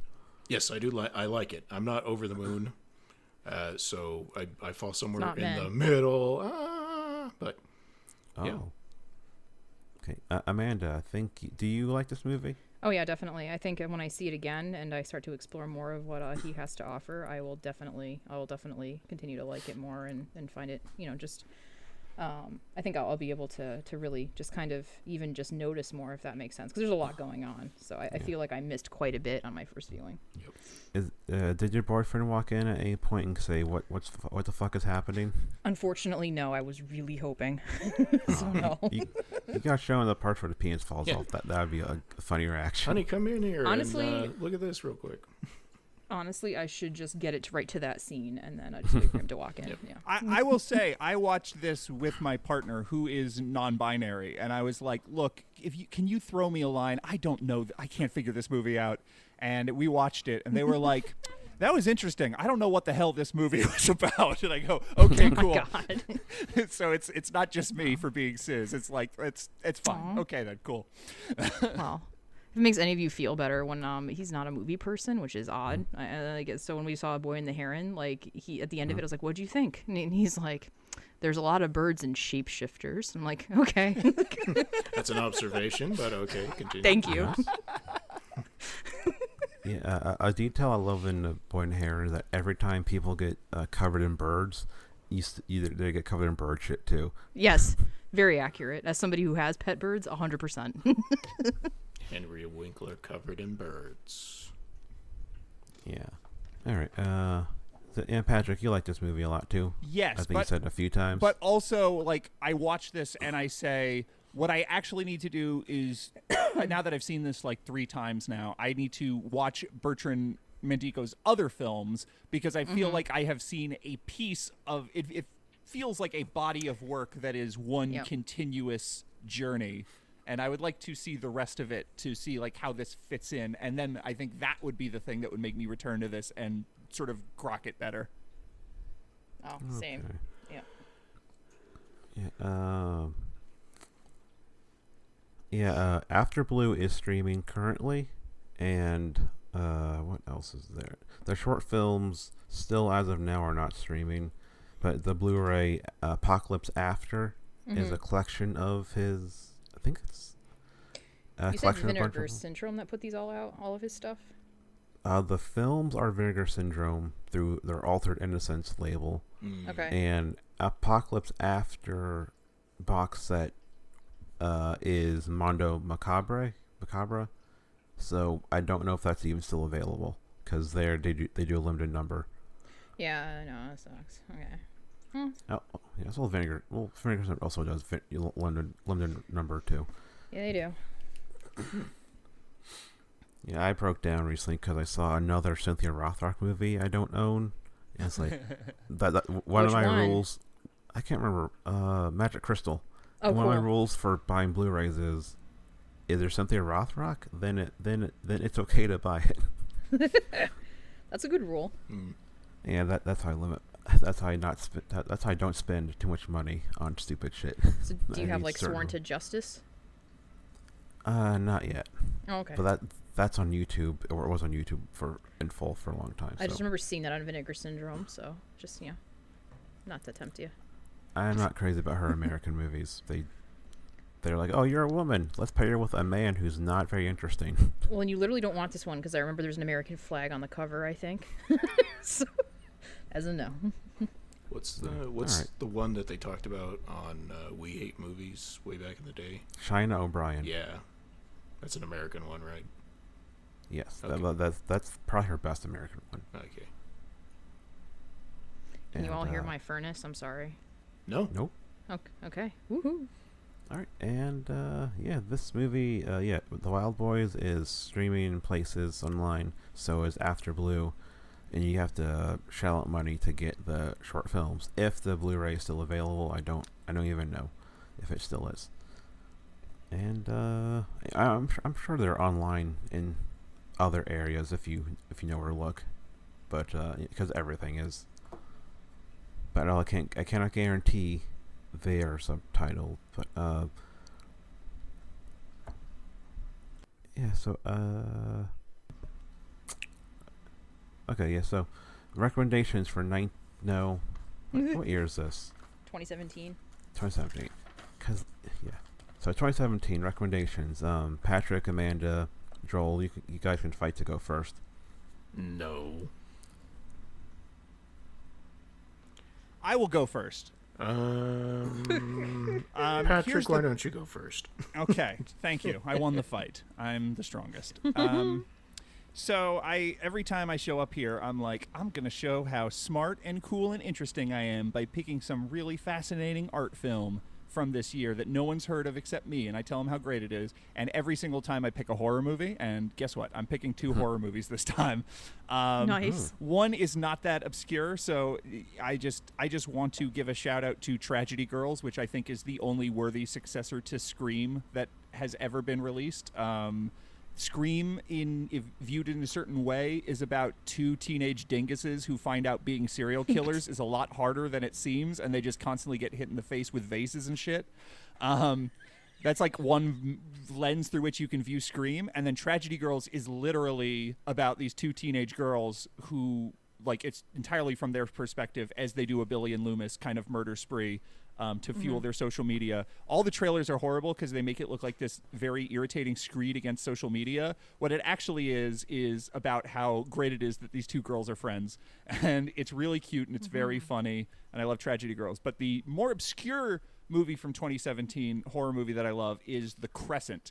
And The Crescent is a very low budget horror film. In some ways it's very typical art house grief ghost jam thing. Woman with her young child her husband died recently. She goes away to the beach house. She seems to be haunted by his ghost or something and is working it out, and strange things are happening. But there's one aspect of the Crescent which is absolutely phenomenal, which is they little her young child is like two years old, and what they did was they just kind of shot a bunch of footage of him wandering around being a two year old. Two year olds mm-hmm. can't act, they can't hit their mark or say lines. So there is this documentary element in the middle of this kind of cliche art house horror movie about grief where there is just a two year old walking around babbling to himself. And through very clever editing and sound editing, it feels like there is just a child wandering around this whole movie. And then at a certain point, no spoilers, this happens about halfway through the movie, so I'm this is the selling point, so I'm gonna go ahead and spoil this for you. At a certain point, uh, some spooky ghost thing happens and his mother disappears, and suddenly you are watching a two year old wander around a house totally alone being haunted by ghosts. And they don't they didn't put a two year old in danger. It's all again clever editing and stuff. But like the documentary aspect of just following around this little child as it acts like a little child and then suddenly it doesn't know what's happening and it's sort of like stuck to fend for itself and it's that it's almost like this, that scene in Under the Skin where Scarlett Johansson just leaves the baby on the beach but like a Yeah. movie built around the baby on the beach um it is so fascinating and it is there's like a lot about this movie that's kind of cliched or whatever and it has like two endings too many so i don't want to say this is like an all-time classic or anything but it does that one thing so well and it is so frightening um, that i really think more people should see the crescent from 2017 All right. Is that it? Th- That's it for you? yeah yeah Okay. Um, I don't know, Joel, Amanda, you guys can fight for the next spot. Did you want me to go, Joel? Yes, please. That sounds like a yes. Okay. um, um, I think I don't know. I don't think this is all that obscure. Um, but um, one of my favorite movies of the year was Columbus, uh, the Kogonada movie. I don't know if you guys all saw that. oh yeah Yeah, I love that movie. So, like, long story real short. Um, essentially, um, it's uh, a man goes to uh, Columbus, uh, arriving from South Korea, Columbus, Indiana, um, to to kind of just be with his father, um, who's in a coma, and uh, just encounters a young woman who works like in the library, and she is absolutely obsessed with the uh, the modernist architecture of uh, Columbus, and they bond over that. And that sounds really boring, but um, the movie itself is just wonderful. Um, Kogonada is just amazing, just kind of with uh, just how he just kind of I think understands people, relationships, just visually, it's really impressive. Um, I think Haley Lu Richardson's a little underrated as an actress. Um, and the movie, the movie's just amazing. So I think it's definitely, it's kind of like an experience. You can kind of get lost in it. And like I said, as boring as it sounds, um, I was just kind of captivated by it. And just, like I said, visually, it's impressive as well. And it just works really well with the uh, the chemistry the actors have with each other and just the story. Um, and then the other movie, I I think most people would be like, oh, it's a 2016 movie, but I have it as a 2017 movie just because of the U.S. release. Um, is Nocturama. I don't know if you've all seen that too, the Bertrand Bonello movie. no no. Okay. So it's a really cool like thriller movie. Um, I remember it being French as well, but essentially it's a group of teenagers um, that decide to commit a series of terrorist attacks in Paris. Um, and the messages are interesting. Um, the way that it plays out for them is interesting. I don't want to spoil a lot, but they're essentially spend a big portion of the movie like in a huge department store um, and like I I think it might be an interesting movie to even pair with this, to pair with the Wild Boys. Um, It's not as visually as impressive, but uh, just all in all, I think it just has a lot to say. Just about even even though this is, I guess, I don't know how many years ago now. Um, it definitely kind of fits current themes, current discussions, um, and it's a very just very interesting to kind of see their reasons why, but also just how it kind of unfolds for them um, and just the, the, the movie's a little like uh, tense and terrifying to watch. Like it's definitely not something that is a relaxing film experience, um, especially with uh, everything that occurs, like bombs. So um, it is. Uh, I definitely recommend that as well. But those are my two movies. All right. Uh, J-Diesel. Wow. I mean, I I want to. There's so many movies that came out this year that I'm like, wow, I I like that movie a lot, but trying to step up and describe what happened or or why I like them is where I'm like, oh crap. It's like it was just a, this feeling. not warmness or negativity. It was it was kind of like a like I said, my my enjoyment of movie totally goes on vibes. And this is a terrible movie to have vibes about, but uh, Lynne Ramsay's "You Were Never Really Here." Um, Oh hell yeah! yeah, you know, Joaquin Phoenix being a, a veteran and going through this post-traumatic stuff while also having a horrific job of of being a hit person, and it's it's like um,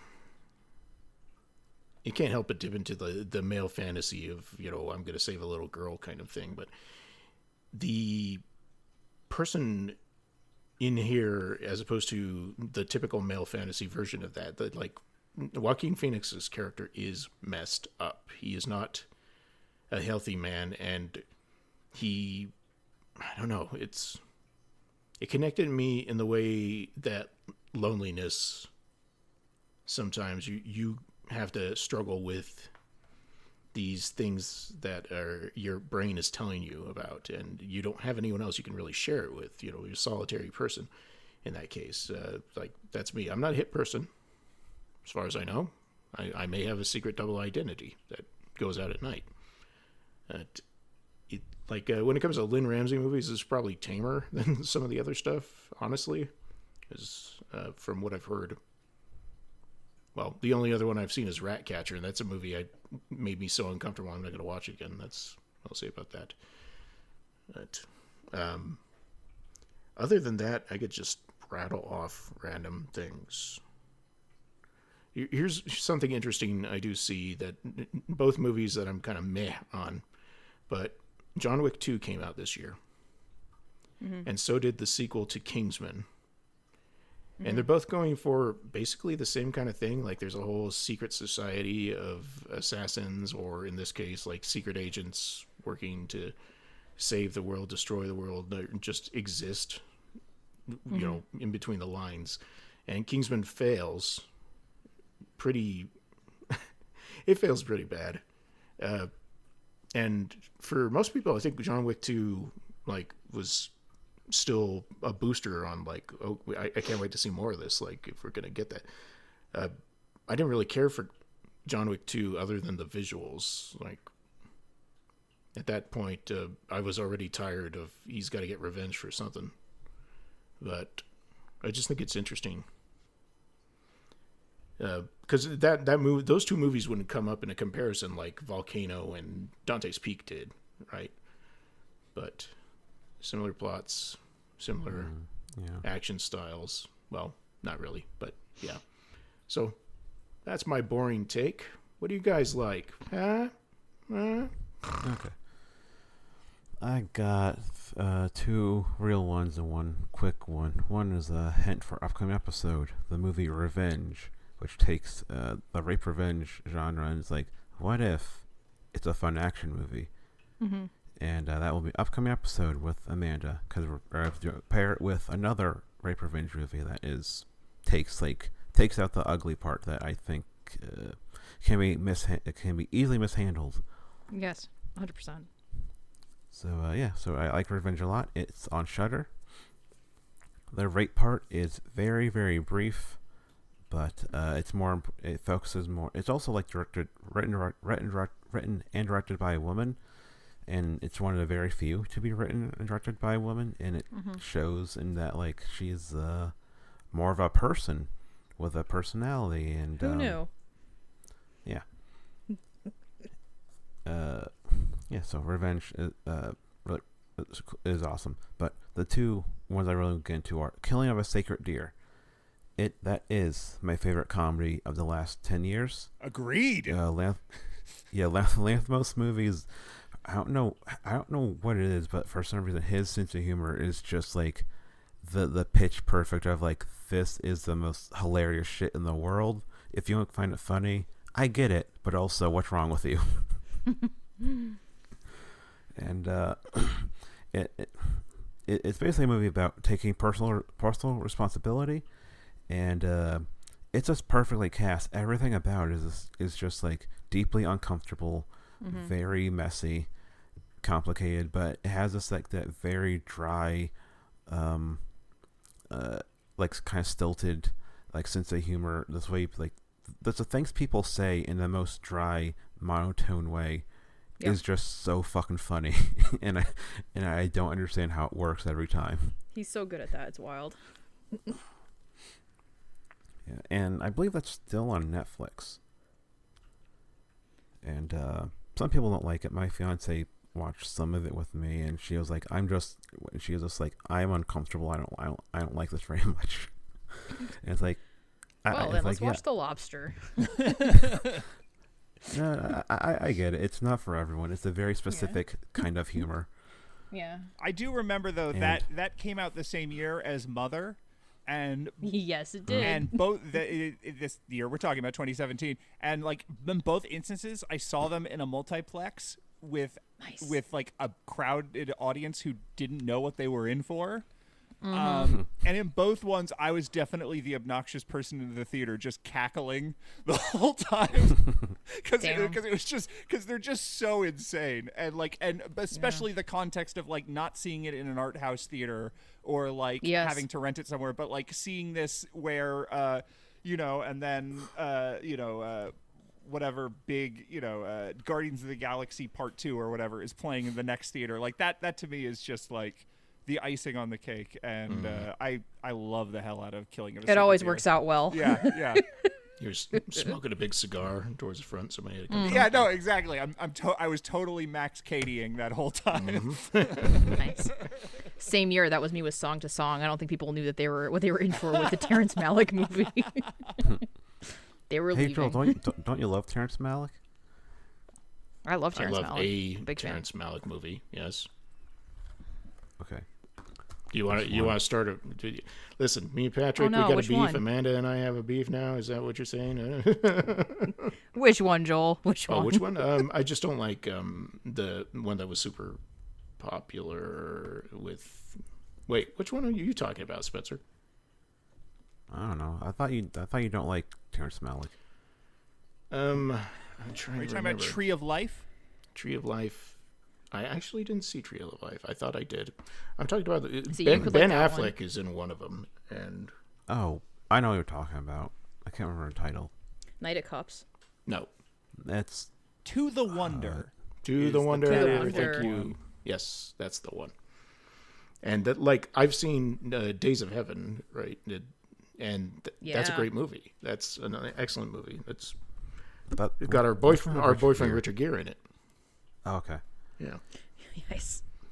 Uh, Yeah, from the good Breathless, not that stinky old uh, um, Godard one. The good one. yep. You just got to see the clo Speaking of inappropriate nudity, that's the movie. You mean Richard Gere's gear? No, that's the only good part. I'm talking about the. I, I also liked richard gere in american gigolo aka the good pickpocket so good. Bruce- the You good also see Bresson's You also get to see his gear in that movie too. Yeah. All right, and my other 2017 movie is A Season in France by Mohamed Salah Haroun, my favorite Lebanese filmmaker. He is, uh, I think that I think he might be the only active filmmaker in Chad, the which is unfortunate, but uh, but that's a whole long story for another time.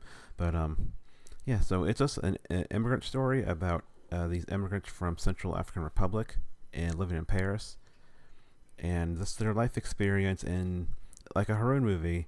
Uh, this the thing that the thing that happens that always happens is, well, the the government makes a decision that affects uh, poor people, and like the the working class people, and they have and his movies are about the working class and the the the, the like, you know uh, common people and how Mhm. they have to navigate political stuff that happens to them against their will and this one deals with immigration and it's pretty harrowing it's not as like his african movies tend to be more uplifting with with more humor and his french movies tend to lean more in the uh, french is fucked up and kind of gross and this is a france is a fucked up country with uh, uh, uh, terrible policies on, on immigration and stuff like that Yep, those And, uh, Turks. and uh, We're to way add- better. sure. and uh, the the and then uh, uh, the, and the dad he, he's widowed. He has two kids, and he starts dating a white woman who is played by the star of Vagabond, the Agnes Varda movie, Oh, and cool. it's a very purposeful casting of her in this movie because it's uh, very similar similar themes about like Vagabond. Yeah, I can't say her name because it's French and French names I'm still not Joe, you're good Uh, with French. Oh, I have to look it up. What, what Vagabond? Yeah, let me pretend. Yeah, yes. Agnes Varda. It's like the best movie. Yeah, she's in some. It is a great movie. Uh, yeah. Anyway, yeah, yeah. yeah. So, Season France, great movie. Uh, I don't think it's a great Haroun to start with. I'd say start with a Screaming Man Oh, or maybe The Rot. um, the Rot. Yeah. Yeah. Uh, name the the abortion one, Sandrine Oh, Bonnaire. oui. Bonnaire. Yeah. Yeah, that's her. Yeah. Yeah, but anyway, uh, Haroun, a great filmmaker. I sometimes his stuff shows up on uh, Criterion Channel, but uh, I don't pay for that anymore because I uh, I have to pay for health insurance now because I make too much for Medicaid. So I have to cut subscription stuff now, which, which sucks. Look who's does suck. bragging. Makes too much for Medicaid. Well, la Exactly. dee da. Yep. Yeah. Yep, I'm rolling in the money right now. They didn't even. Roland, you can't have Criterion Channel. Yeah. They didn't even. The government didn't even Sucks. tell me he didn't qualify. He just decided, like, yeah, I'm too good for this now. Uh, no, I got multiple letters saying I have to God. switch. I have to switch pretty soon because I make slightly too much Let's to qualify now. Let's all just watch First Reformed and call it a night. Yeah. Anyway, yeah. So yeah, a, a season in France, uh, and uh, Revenge, and Killing and the Sacred Deer on my recommendations. Okay, moving on to the last part. Patrick, you have two more movies that you picked out. That's true. One is Seven Chances. The um, fuck, what's that guy's name? Custer Not Charlie Keaton? Chaplin. the- Custer Beaton. Keaton. Yes. Custer Beaton. That's a porn name. Yeah, definitely. I hope so. and Raw Deal, uh, from a film noir. Right, I that's so think. cool. Oh, not the uh, Schwarzenegger. No, what's that one called? Raw Deal. Oh, okay. Yeah. I'm gonna watch both. Okay. The Schwarzenegger Raw deal has the best satisfaction needle drop I've ever seen in a movie. It's an action scene set to satisfaction, and it's absolutely incredible. But the Anthony Mann film from the 40s is the uh, Raw deal that I, I, I chose. Okay. Yeah. And be prepared for me and Joel to be like, oh no, it's okay. Because we're not really noir Oh, people. oh my gosh. I can't wait to listen. I'll, I'll give that a shot. I, I, I'm, I'm still, I'm looking for that noir to really convince me to like, where I finally get it. Uh, but uh, yeah, so Raw Deal or Seven Chances for your next one. Uh, well, let me let me counter it. Do you want to watch a movie in a genre you don't like, aka Raw Deal, or do you want to watch a movie with a uh, one of the main characters is uh, in blackface, the aka Seven Uh. Chances? wow. That's a hard decision right there. I think that'd be the third blackface movie we covered. this Oh, well, in that case, you're an old pro. Let's go with Seven Chances. yeah, let's go Seven Chances. Raw Deal can Custer save for Beaton last. it is. Yeah. And uh Amanda, you picked um the Revenge double feature. Uh what the f- my email again? Uh jeez. Uh Damn it, where's that goddamn email? uh okay, uh, the Revenge double feature and Milky Way. Which one would you rather cover next? Um. The Buñuel Mil- Milky Way, I should clarify. Yeah, I would definitely go with Buñuel next. Sorry. Okay, perfect. I'll, I'll I'll notify our, our Catholic expert to get ready to talk about Milky Way next. Who's the Catholic expert? Who do, who do you think it is? okay. Uh, John Armenio, our Catholic expert. okay. Yeah, uh, and I know for a fact he loves that movie. I think he gave it like five stars on Letterboxd too. So Oh, cool. it'll be a fun discussion. Uh, yeah. So that's uh, it. Patrick. You have a couple podcasts Yes, I think. I'm down to one. Thank God. I'm dropping them. I'm dropping them like flies, and and I'm hoping to be podcast free by this time next year. um, no. You know, just I, I. It's a long recovery. I've been doing this for a while, and so falling off the wagon, it it happens a lot. Every time I qui- I quit one, I end up inventing a new one. I have a podcast called 96 Greers, where me and my partner are watching every feature film with Judy Greer in the cast. Judy Greer, one of our favorite character actors, um, specifically someone who will pop up in a movie and you don't know she's in the movie until you see the opening credits and you go, "Oh, Judy Greer's in this. All right."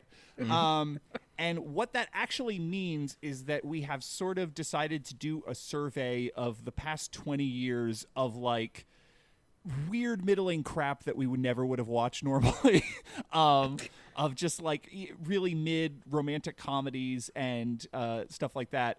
And so every episode rather than being a discussion of judy greer's performance which is more often than not she's some dude's wife um, uh, it ends up being a deep dive into these like little corners of the world of film that we never really would have considered in the past. And we've covered everything from like the history of mumblecore to the invention of the romantic comedy um, to uh, mockumentaries and it's we we put way more effort into the podcast than I think we necessarily should. And as a result, I am actually quite proud of it. The last episode we did is on The Hebrew Hammer, which is a Comedy Central movie from 2003 that said, What if Blaxploitation was Jewish? And also, what if we were like shitty 2003 edge lords about it? And it's Oh my God. it's fascinating because some of it is like well observed humor about the Jewish community, and then some of it is like just sort of reheated South Park and Mind of Mencia jokes. And the dichotomy is it's it's breathtaking. So Hebrew Hammer uh, was the last episode. We're going to be covering the Duplass brothers movie Jeff Who Lives at Home next, and so we got to sort of uh, we, uh, wade into the muck that is the Duplass brothers filmography. 96 Oh. Greers on the Now Playing Network, a fantastic podcast. Check it out. All right. And uh, Amanda, do you have any wrong reels or uh, wizard podcast stuff? Uh, I've got nothing. Um, so I haven't done anything in, in quite some time. Um, but you can find me on uh, W Mass Liberty on X. Is gonna give it to you or Twitter, or whatever it's called now. Um, um, yeah. So you can definitely talk to me on there about movies mostly, um, or anything. Um, I, I try to I try to answer anybody that reaches out to me. Um, but yeah, I haven't guested on any podcast in quite some time, so I will definitely share on there when I do again. All right. Uh, th- I'm not sure when this will be coming out. Probably like possible. I might push this one up a little earlier because it's a little more obscure in place of some more famous movies we covered recently. So probably like early uh, next year. But uh, J Dog, you you got stuff or no? Well, I don't really have stuff. I have. I do have uh, a podcast idea that I don't want to forget. So we'll have to talk about it after the episode is done Is it the thing I texted you? Thing I, te- I texted you about earlier? No, I don't remember what you ago. did. Was that about me just yelling about whatever movies Patrick likes? Is that? was No, I I, I, asked someone about being a, a- host on something, and you said, Oh yeah, no, no, it's not. It's a fresh idea. By fresh, I mean Oh, okay, got it. I just don't know if it already is happening. "All right, cool." Yeah. So for me, I'm I sorry. write for JDT movies and on X Twitter. Yeah. Uh, I write for Grumpire sometimes. I have a couple articles on there. One on uh, um, Godfrey Cambridge in 1970. He had two movies come out the same day. He- here's a star, and I write about him and black cinema at the time. And I wrote a piece on uh, Stormy Weather, the 40s musical, about how it's secretly a punk movie. And I have other stuff on that site too. That's cool. And uh, uh, yeah. So look out for. Uh, I I have no clue when I'll have the have more stuff up there, but yeah, I have.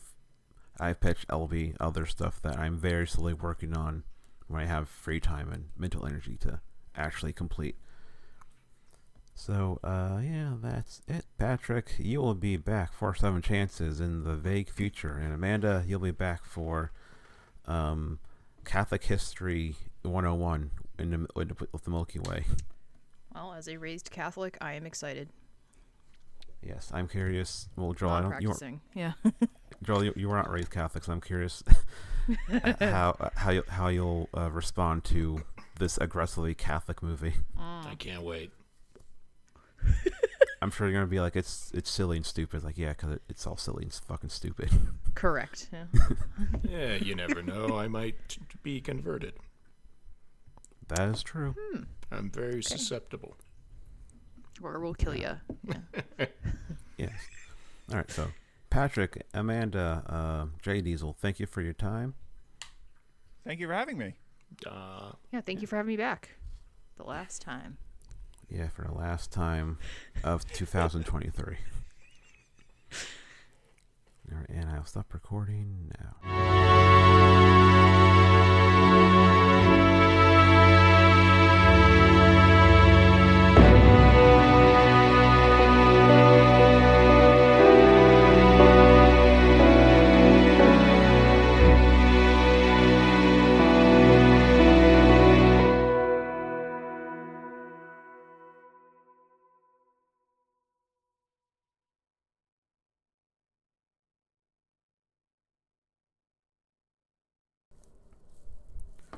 Our theme music is by James Fell.